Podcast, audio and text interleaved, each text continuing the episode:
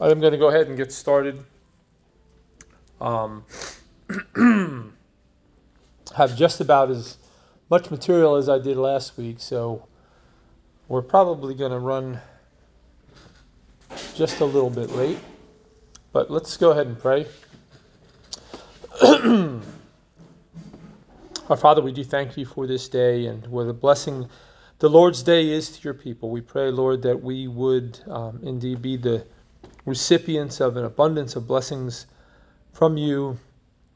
And um, Lord, that uh, you would be among us, that you would sanctify your people as we gather in your presence.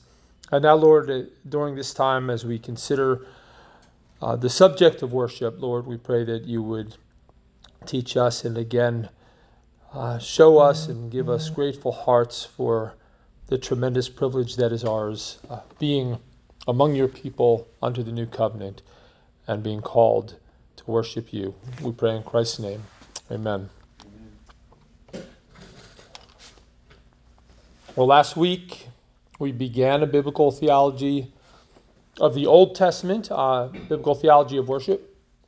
And today the plan was to cover uh, biblical theology of worship in the New Testament. However, since last week we did not get as far as I had planned and hoped, we're going to begin today's class trying to bridge that gap somewhat and uh, cover some of what I had hoped to cover in the first class and help set the way for what we need to see in regard to New Covenant worship. I don't really have much time to review. I'm just going to pick up where I left off last week. Um, if you remember, we came to the end of the book of Exodus where the glory of God filled the tabernacle and the cloud descended on the tent of meeting. On Mount Sinai, Moses had received the words of the covenant, the law of God, including the instructions for the tabernacle and its ministry. When the tabernacle had been constructed, the glory of God that had appeared on the mountain and had been present with the people of God for about a year prior to that came then and made his dwelling in his new sanctuary, which would where it would remain in the midst of the camp of Israel. Now, we also saw in the final verses of Exodus that when the glory filled the tabernacle, that glory was so great that Moses could not enter the tabernacle. And that's essentially where the book ends. Um, we're left with this dilemma of how man can enter into the holy presence of God. The next book, the book of Leviticus, uh, addresses this problem. And effectively, we learn that neither Moses nor any other human is able to enter the sanctuary of God apart from the provisions made by God for those who approach Him. Those provisions are given to us again in the book of Leviticus. In the first seven chapters of Leviticus uh, are outlined the various sacrifices that are required by Yahweh for His people the burnt offerings, the sin offerings, uh, peace offerings, etc.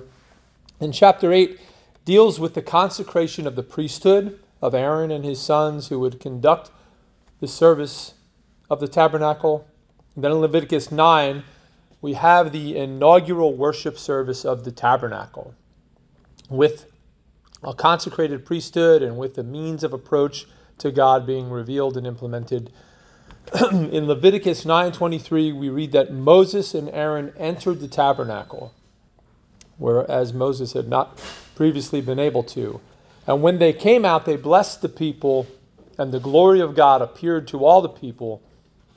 There were shouts of celebration and the people rejoiced as they fell on their faces before God.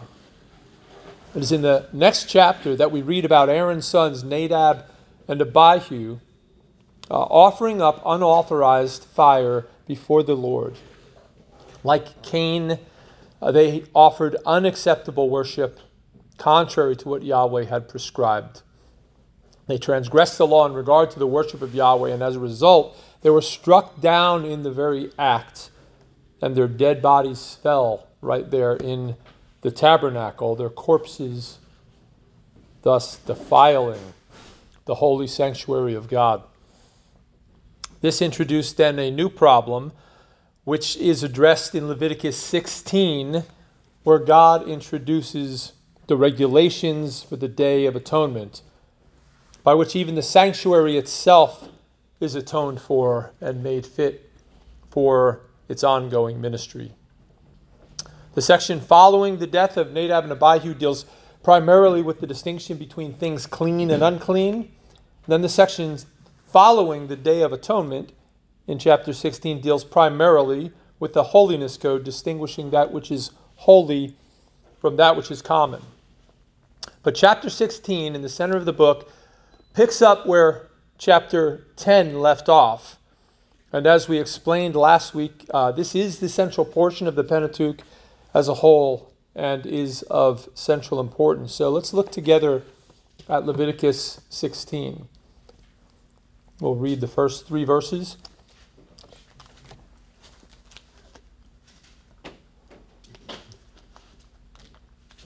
Sorry, I have a cough drop in my mouth and it is affecting my articulation here. Leviticus 16:1 The Lord spoke to Moses after the death of the two sons of Aaron when they drew near before the Lord and died. The Lord said to Moses, "Tell Aaron your brother not to come at any time into the holy place inside the veil before the mercy seat that is on the ark, so that he may not die. For I will appear in the cloud over the mercy seat. But in this way Aaron shall come into the holy place with a bull from the herd for a sin offering and a ram for the burnt offering. And it goes on then through the rest of the chapter in great detail about how Aaron the high priest is to conduct the ministry of the tabernacle on the Day of Atonement, which is, by the way, called a, so- a Sabbath of solemn rest or a Sabbath of Sabbaths. It was the holiest day of the year for Israel. We don't have time, as I say, to detail all that took place that day, but if you look down at verse 32, we have a summary of all that was atoned for on that holy day. Leviticus 16:32 says, "And the priest who is anointed and consecrated as priest in his father's place shall make atonement, wearing the holy linen garments. He shall make atonement for the holy sanctuary, and he shall make atonement for the tent of meeting and for the altar, and he shall make atonement for the priests and for all the people of the assembly."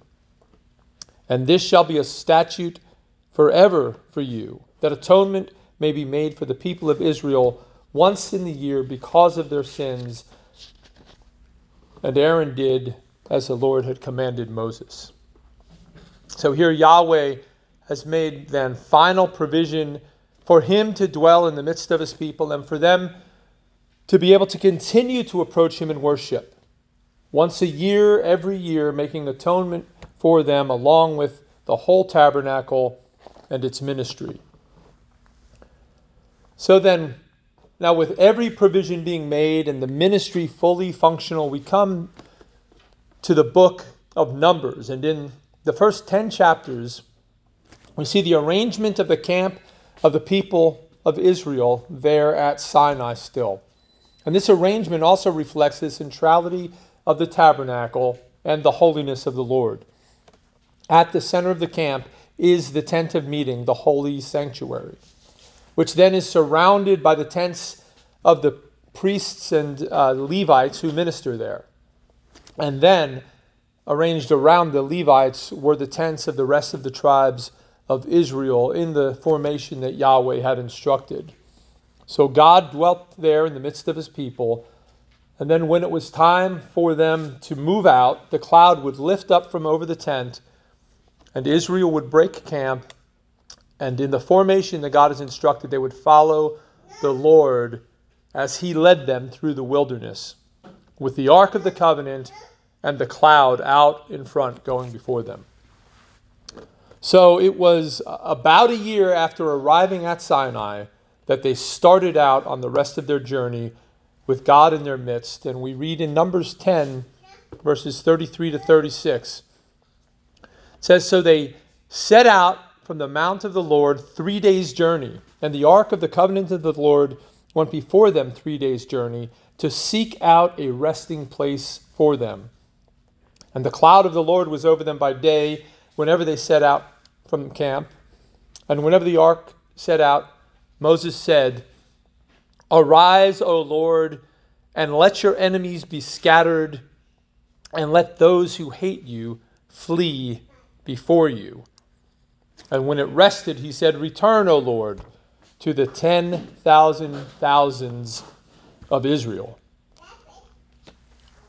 now, there are two Psalms in particular which pick up on this statement by Moses, um, in which they celebrate then the triumphant march of Yahweh as he leads his people through the wilderness to the intended place of rest on the mountain that he had chosen in the promised land.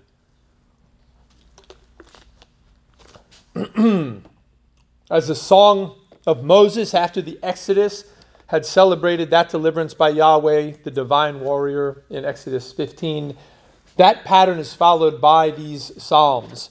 Singing of God's mighty acts of salvation has been a major part of biblical worship, at least since the days of Moses. If you will look at Psalm 68, um, in Psalm 68 1, David cites what we just read in Numbers 10:33 almost verbatim. He then goes on to poetically rehearse the centuries long march of God, beginning at Sinai until he reached the holy mountain that he intended for his resting place. This psalm speaks of the glory of Jerusalem in his own time, and it continues then projecting into the future the vindication and victory of the Lord and his people. Starting then in verse 1, it says, God shall arise, his enemies shall be scattered, and those who hate him shall flee before him. As smoke is driven away, so you shall drive them away. As wax melts before fire, so the wicked shall perish before God. But the righteous shall be glad and shall exult before the Lord. They shall be jubilant with joy. Sing to God, sing praises to his name. Lift up a song to him who rides through the deserts. His name is the Lord, exult before him. Father of the fatherless and protector of widows is God in his holy habitation. God settles the solitary in a home.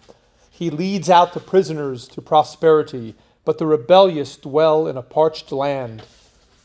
O God, when you went out before your people, when you marched through the wilderness, Selah, the earth quaked, the heavens poured down rain before God, the one of Sinai, before God, the God of Israel.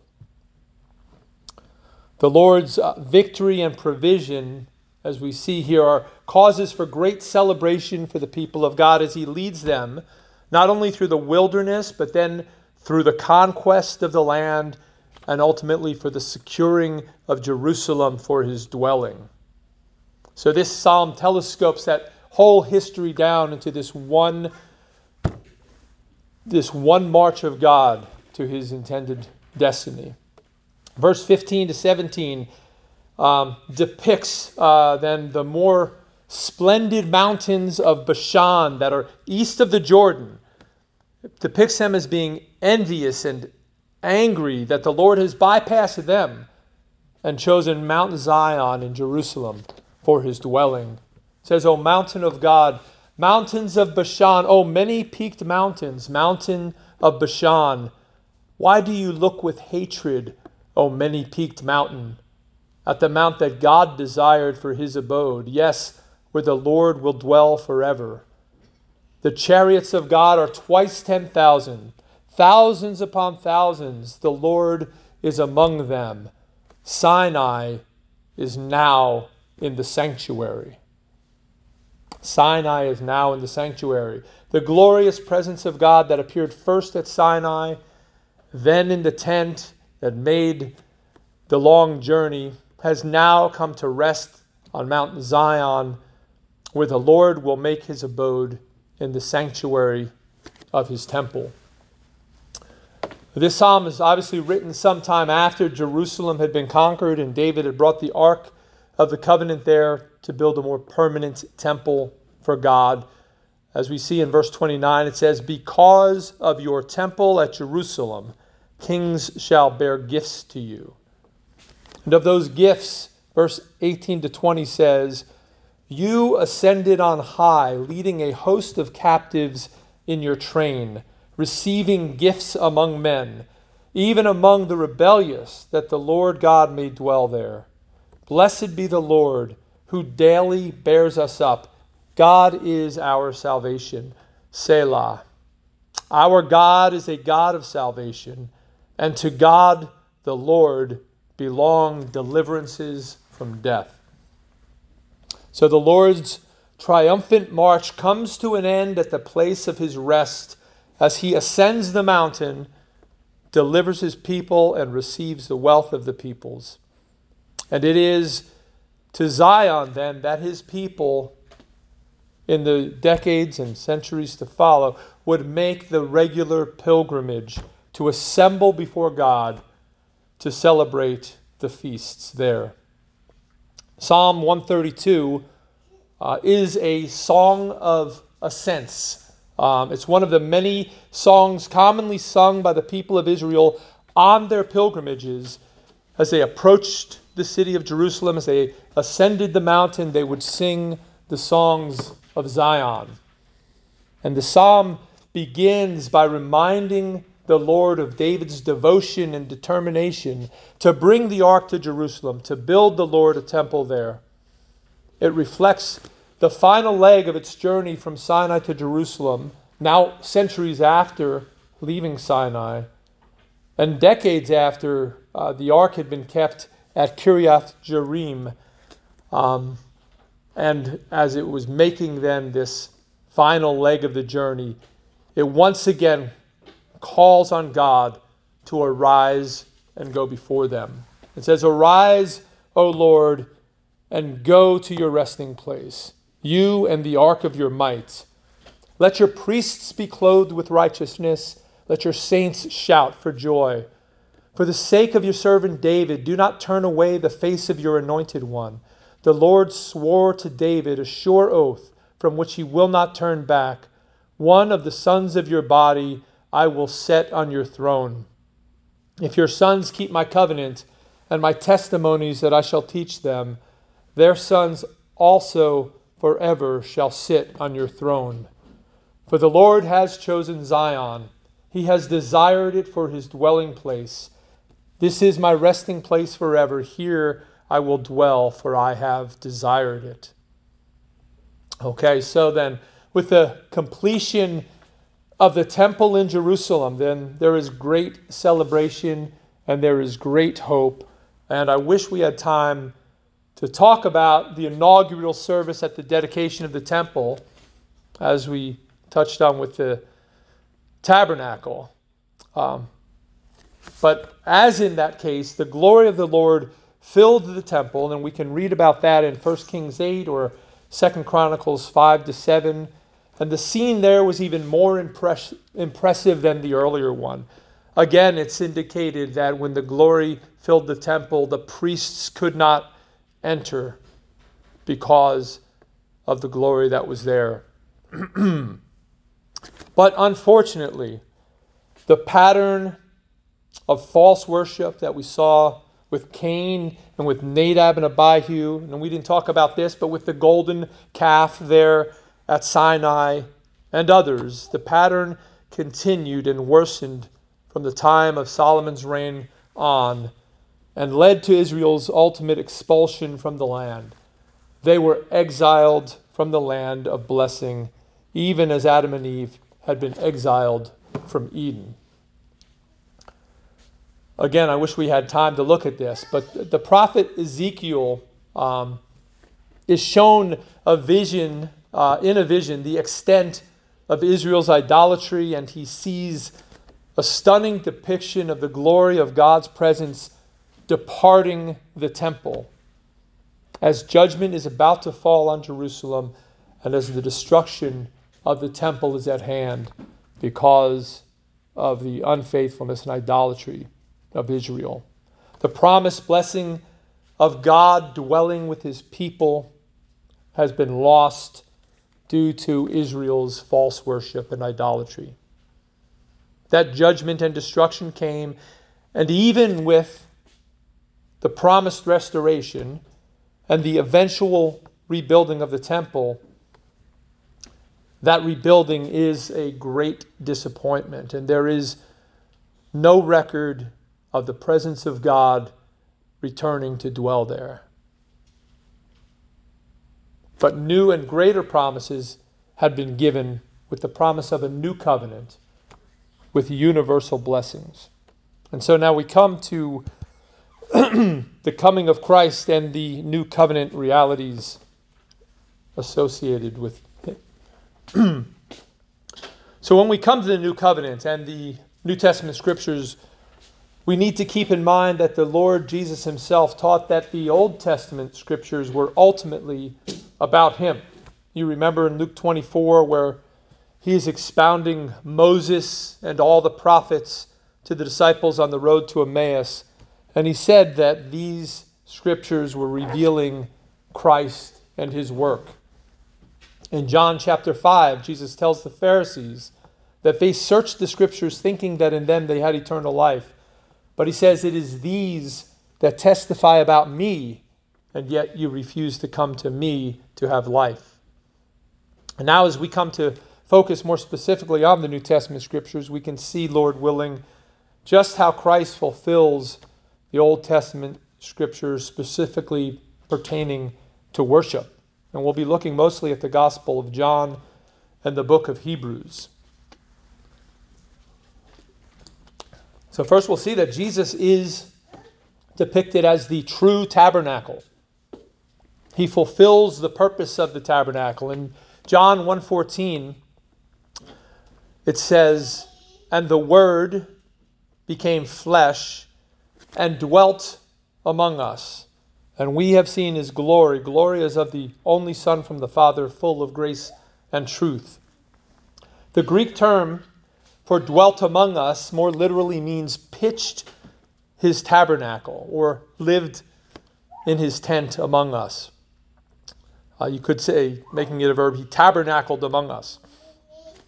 This um, would be the same word used in the Greek Old Testament in reference uh, to the tabernacle. The connection would be obvious to those who are familiar with these scriptures. God has chosen to dwell among his people in a far more personal way than under the Old Covenant. The central importance of the tabernacle and God's purposes is fulfilled in Jesus' incarnation. Next, um, we see that Jesus is the glory of God. Hebrews 1 3 says that he is the radiance of God's glory. That same glorious presence of God that filled the tabernacle to dwell among men, now that glorious presence of God has come in the tabernacle of his humanity as he himself dwelt among men as God with us. And John says that we have seen his glory. His glory was revealed in his incarnation, though it was veiled. His glory was revealed in his works, specifically the signs and wonders done to demonstrate his glory and witness who he is. And we see that mentioned first in John 2 11. His glory was manifest in his power over creation and over the demonic realm, which we'll see, I believe, uh, in our service today. His glory was manifested in his power over creation. I'm sorry I just said that, but he does it more than once. his glory was manifest in his loving acts of kindness and goodness and of mercy and faithfulness. His glory was manifest in the truth of his teaching in the power and wisdom of his teaching, in the authority and judgment of his teaching. His glory was physically manifest to a few on the Mount of Transfiguration when the veil was momentarily pulled back. His glory was revealed in the perfection of his righteous life and in his death and resurrection. And John speaks of that in numerous places. I think I have those in your notes there. And so John says, We have seen his glory. Glory as of the only Son from the Father, full of grace and truth.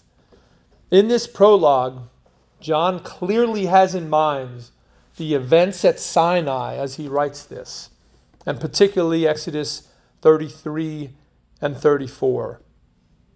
In verse 14, he refers again to the incarnation of Christ as God tabernacling with us.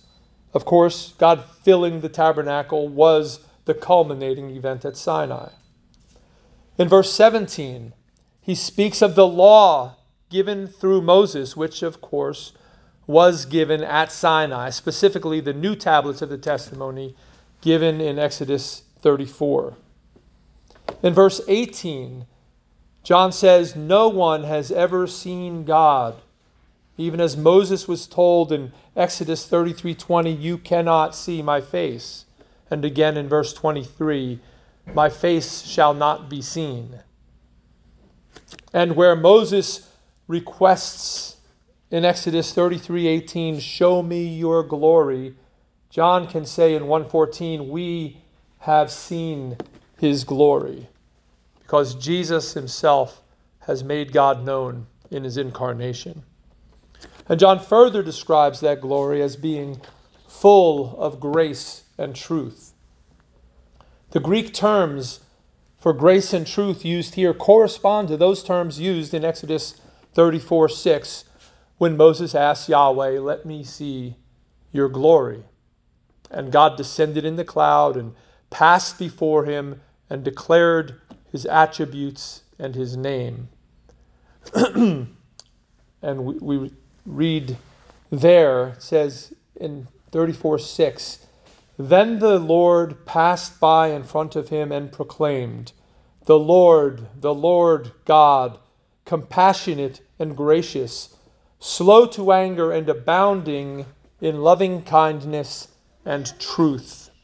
Abounding in Hesed is the Hebrew, or full of gracious covenant love and the word translated faithfulness in the ESV can also be translated truth, as in the NASB. D.A. Carson says this pair of expressions appears again and again in the Old Testament. The two words that John uses, uses full of grace and truth, are his ways of summing up the same ideas. And he concludes The glory revealed to Moses when the Lord passed in front of him and sounded his name, displaying that divine goodness characterized by ineffable grace and truth, was the very same glory that John and his friends saw in the Word made flesh. but while John and others have seen his glory in that unique way as they visibly beheld him while incarnate on earth, Paul tells us as well that all who have come to know God in Christ have seen the glory of God in the face of Jesus Christ as revealed in the gospel. And we see that in 2 Corinthians 4 6.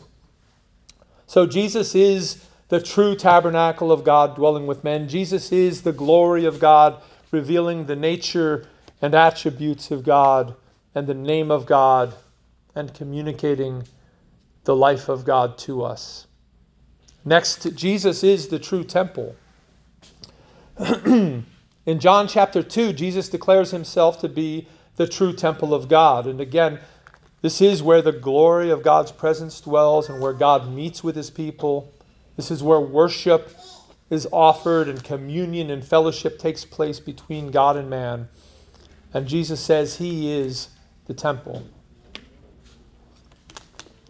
It was just before Passover, and Jesus was in the temple courts, when he witnessed the corruption and defilement of the temple that was taking place there. So he took it upon himself to cleanse it. When certain Jews challenged him about his authority to do this, Jesus spoke of his body as the temple which the Jews would destroy by the hands of the Romans, and which he himself would raise up again in incorruptible glory. They thought he meant the stone building. Of course, after his resurrection, and the church in Jerusalem grew for a generation, and the gospel had spread extensively among the Gentiles, Jesus would destroy the physical stone temple in Jerusalem, and he would do so by the hands of the Romans, so that no stone would remain upon another, and it would not be built again. Its purpose had been fulfilled. The building project that the exalted King Jesus would undertake would be his church. This would be a sort of temple expansion project. His people, who would be raised from death to newness of life in union with him, would be as living stones which he is building into a holy temple in the Lord, in which he lives by his Spirit. This language is reminiscent of the presence of God dwelling in the tabernacle and the temple. And in Acts 2, we see more correspondence between those former dwelling places of Yahweh and his new covenant temple. on the day of Pentecost, on the inaugural day of the new covenant church, the exalted Christ poured out his Spirit on the believers gathered there in his name. The glorious Spirit of God descended even as it had at the inaugural services of the tabernacle and of the temple, and it filled the room where they were gathered, and it came to rest on each of them. And by the work of the Ruach Elohim, the Spirit of God, they were sanctified and empowered by God to carry out the ministry of the new covenant.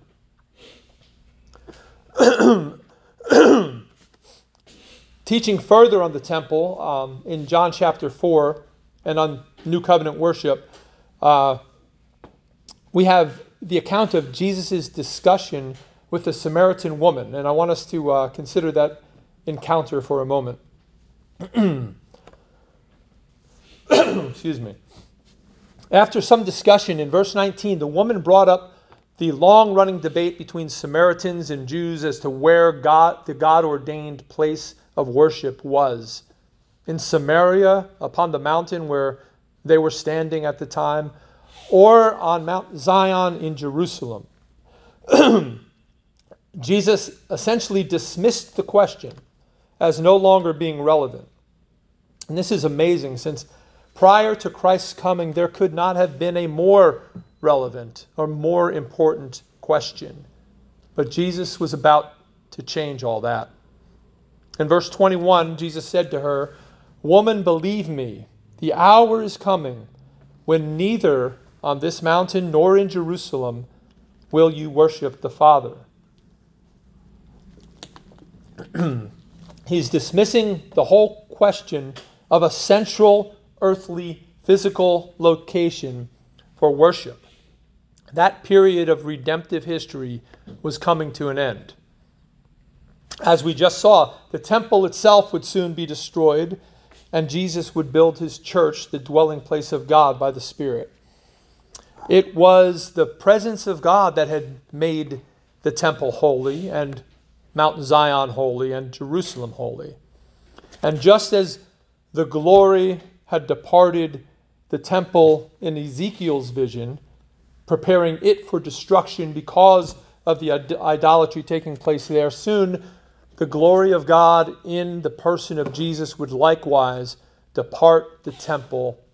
After judging its defilement and pronouncing woes upon its leaders and foretelling of its coming destruction. And Jesus' departure, interestingly, would take the same route that the glory of God in Ezekiel took in, in Ezekiel's vision. The end of the temple was at hand and there would be no substitute or replacement, no new holy place on earth.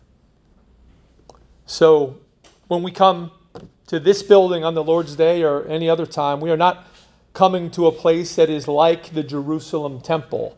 Uh, this building is not God's house. This building is not the church. Those whom God has regenerated, saved, and called out of the world to assemble together in his presence to worship him and to serve him are the church. and yes, we sometimes call the room in there where we gather for worship a sanctuary, and that can be appropriate, but it is not because God's presence dwells in a special way in that room. It is not a holy place. Rather, it is a special place of God's presence only when the people who are the temple of the living God are gathered together at his appointed time to worship him in spirit and truth. Wherever that takes place, there God is in their midst, and there he sanctifies them. So, when we consider what's new under New Covenant worship, it's not simply that things have been decentralized, so that it's not one mountain in Jerusalem, but various places around the world.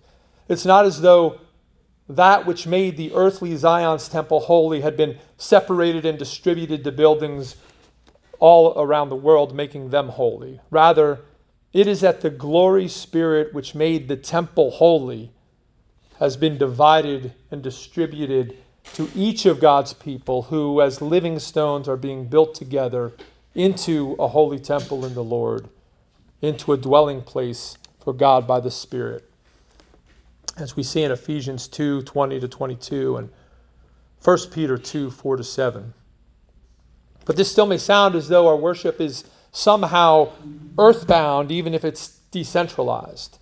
But the finished work of Christ gives us much more than freedom of mobility, much more than the fact that wherever we happen to gather as God's people, He will be there with us. Again, uh, look in John 4 23. Jesus says, The hour is coming and has now come when the true worshippers of God will worship in spirit and in truth. He is revealing a profound redemptive historical advancement and a deep theological reality about new covenant worship. And first, I want to note quickly that the suggestion that Jesus merely means that we must worship with some degree of enthusiasm and sincerity and according to true doctrine is not an adequate explanation to describe the paradigm shifting reality that Jesus is revealing here. First and foremost, because those factors have always been essential to the true worship of God. There's nothing new in that aspect of our worship under the new covenant. I mentioned last week that true worship is from a willing heart and that it is aimed at spiritual communion with the triune God and that it is according to his regulated instructions. So it is both inward and outward according to his word. It has always been that way. But thinking in terms of its redemptive historical development, thinking in terms of the difference that Christ's coming has made, thinking in terms of what he is saying now is as opposed to what is past, what is new as opposed to what was old, what is true in substance as opposed to what was typological and shadowy, we can understand that there's much more to the idea of worshiping in spirit and truth in new covenant realities than simply being sincere and regulated. The deeper theological significance is rooted in what Christ has revealed about himself and what he has accomplished on the cross in his resurrection and ascension and in the giving of the Holy Spirit to his people. So, what difference has Christ's coming made? What is different for new covenant worshippers because of Christ's life, death, resurrection, and ascension to the right hand of the Father, and the pouring out of his Spirit from his exalted glory upon his people?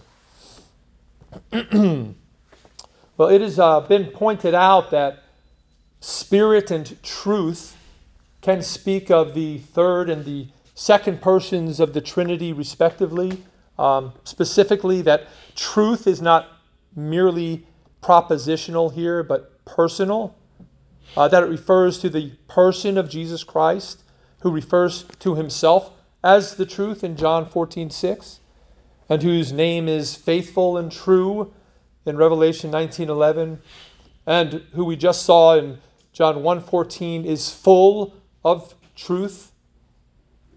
But so as not to oversimplify this, we must remember as well that it is the exalted Christ who has become the life giving Spirit, according to 1 Corinthians 15 45. It is He who pours out His Spirit, and that the Spirit is also called the Spirit of truth in John 16 13.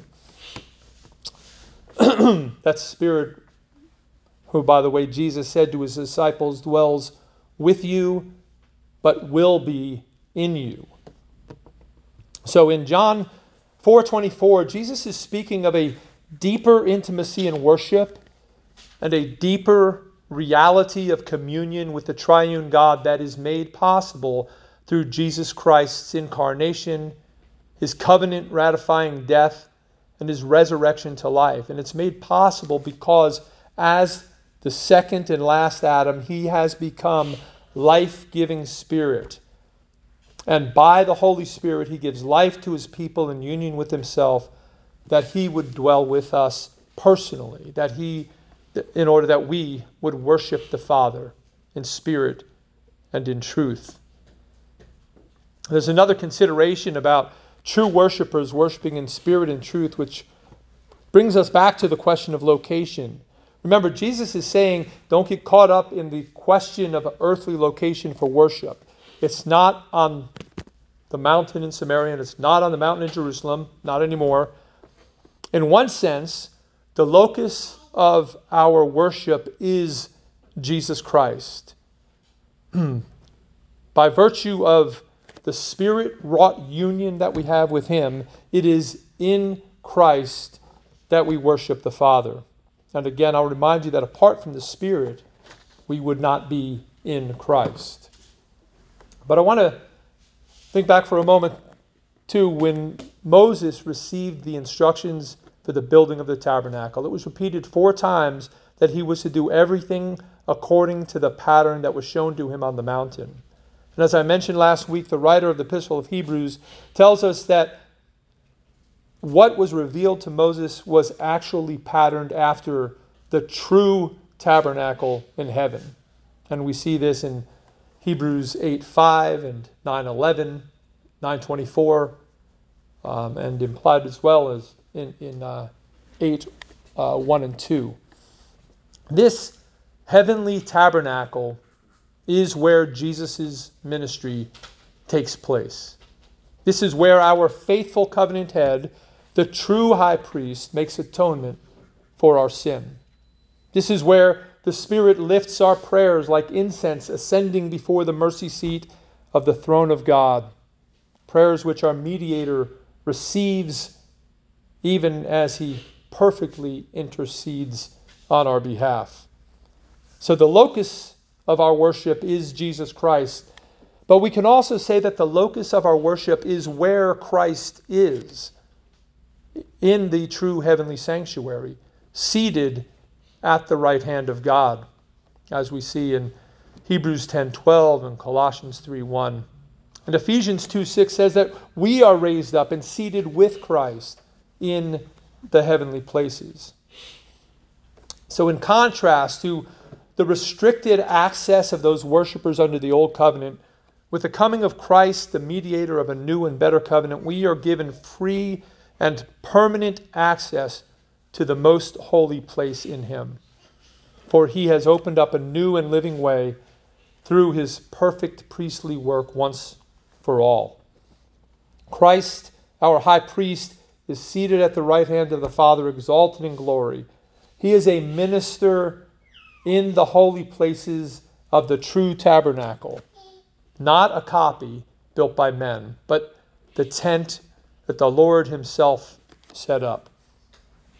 Hebrews 8 1 to 2 says, Now the point of what we are saying is this we have such a high priest, one who is seated at the right hand of the throne of the majesty in heaven, a minister in the holy places, in the true tent that the Lord set up, not man.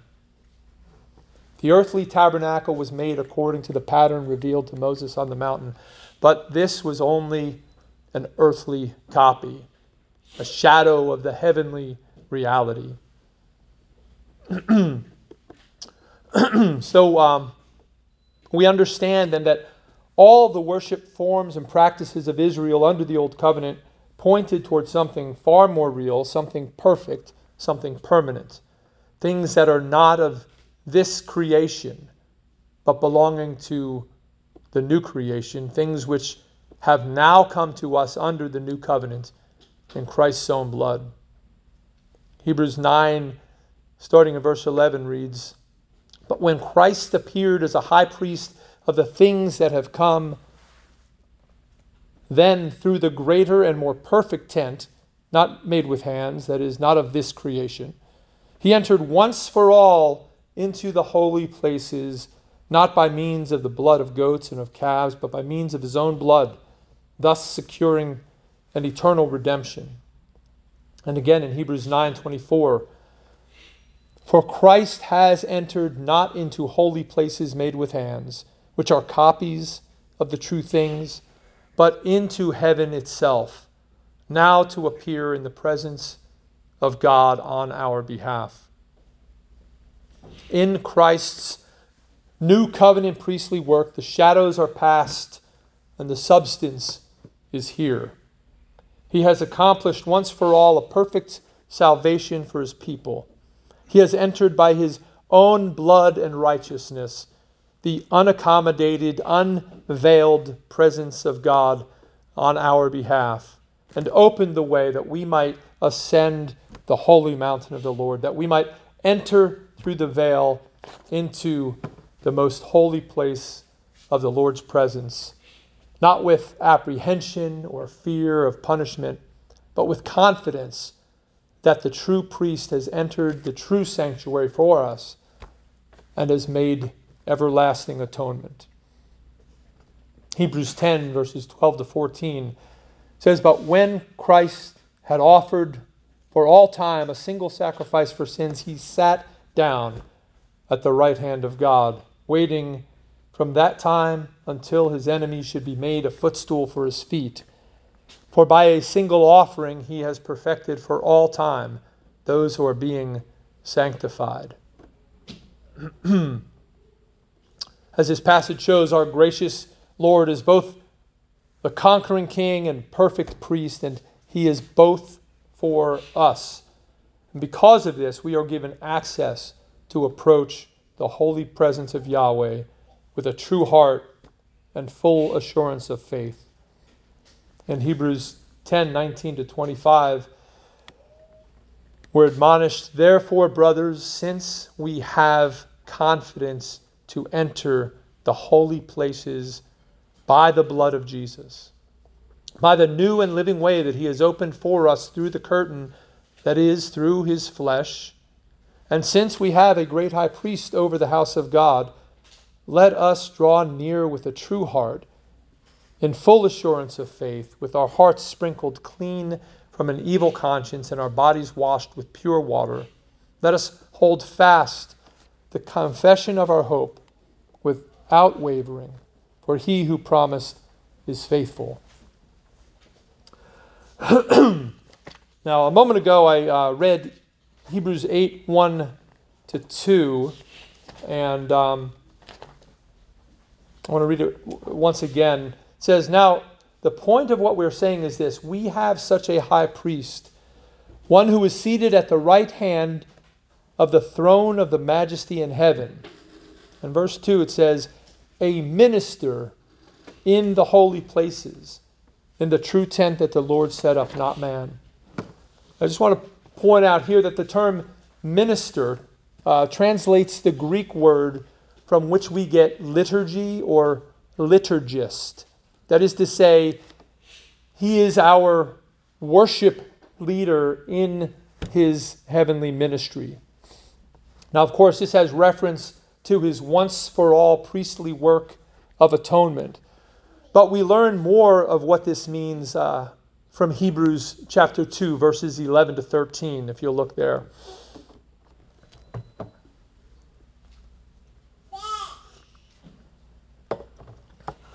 Hebrews 2:11 says, "For he who sanctifies and those who are sanctified all have one source. That is why he is not ashamed to call them brothers, saying, I will tell of your name to my brothers. In the midst of the congregation, I will sing your praise. And again, I will put my trust in him. And again, behold, I and the children God has given me. Here, the writer is quoting Psalm 22 22 as Jesus' own words, a psalm which Jesus himself took upon his lips at several points.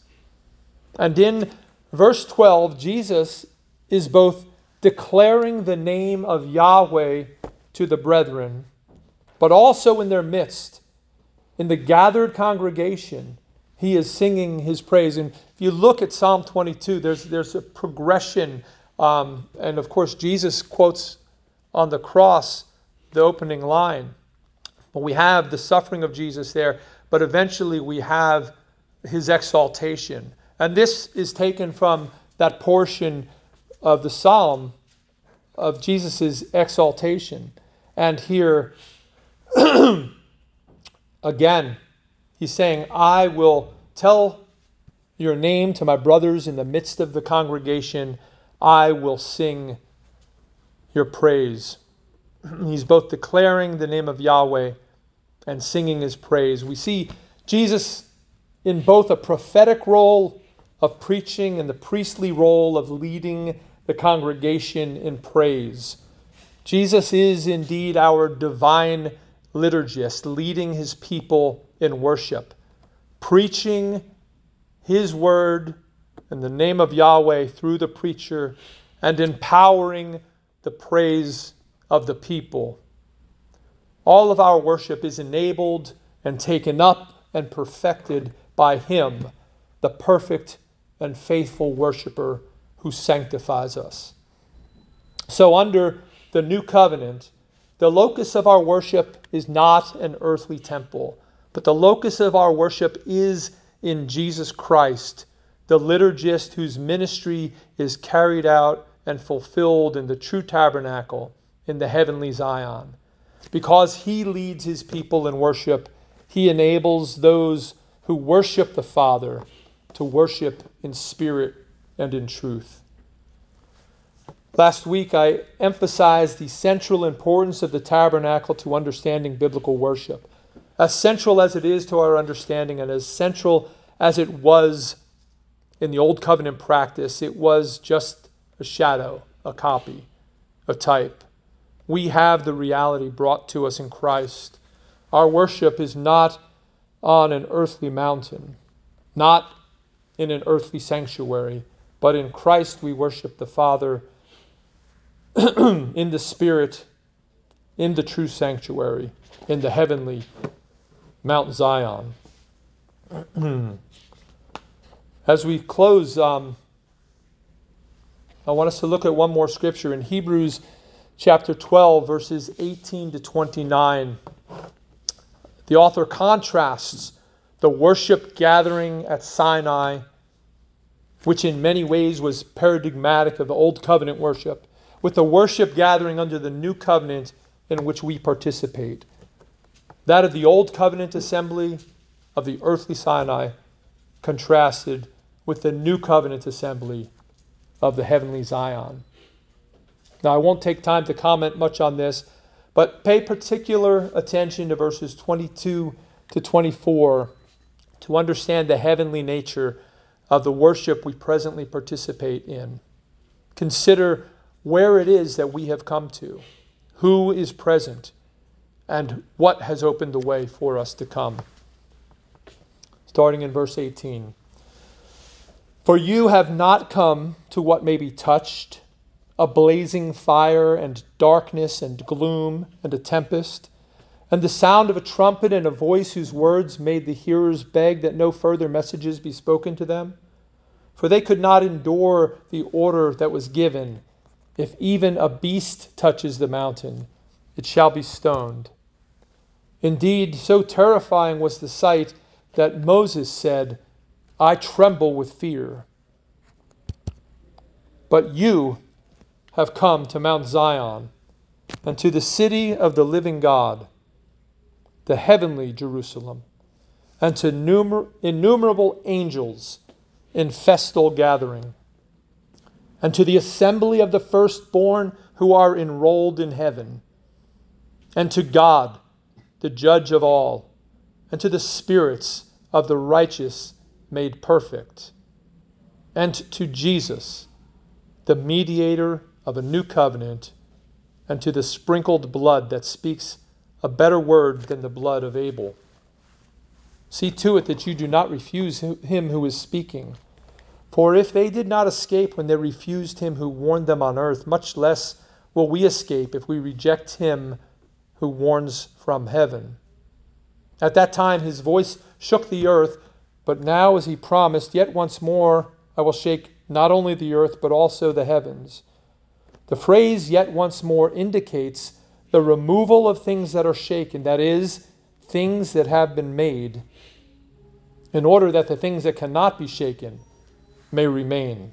Therefore, let us be grateful for receiving a kingdom that cannot be shaken, and thus let us offer to God acceptable worship with reverence and awe, for our God is a consuming fire. because we have come to Christ, the mediator of a new covenant, who has sprinkled his blood upon the mercy seat in the true tabernacle, we can enter God's presence to worship, not fearing for our lives as those did at Sinai, but with confidence and joy. And we join our worship with that of holy angels and with the spirits of perfected saints. This is the assembly that we are called to, and which we are privileged to participate in through the Spirit of Christ. It is a festal gathering, celebrating the deliverance of the Lord and rejoicing and giving thanks for his goodness. But it is not without solemnity. Our worship is to be with reverence and awe, as it says, for our God is a consuming fire.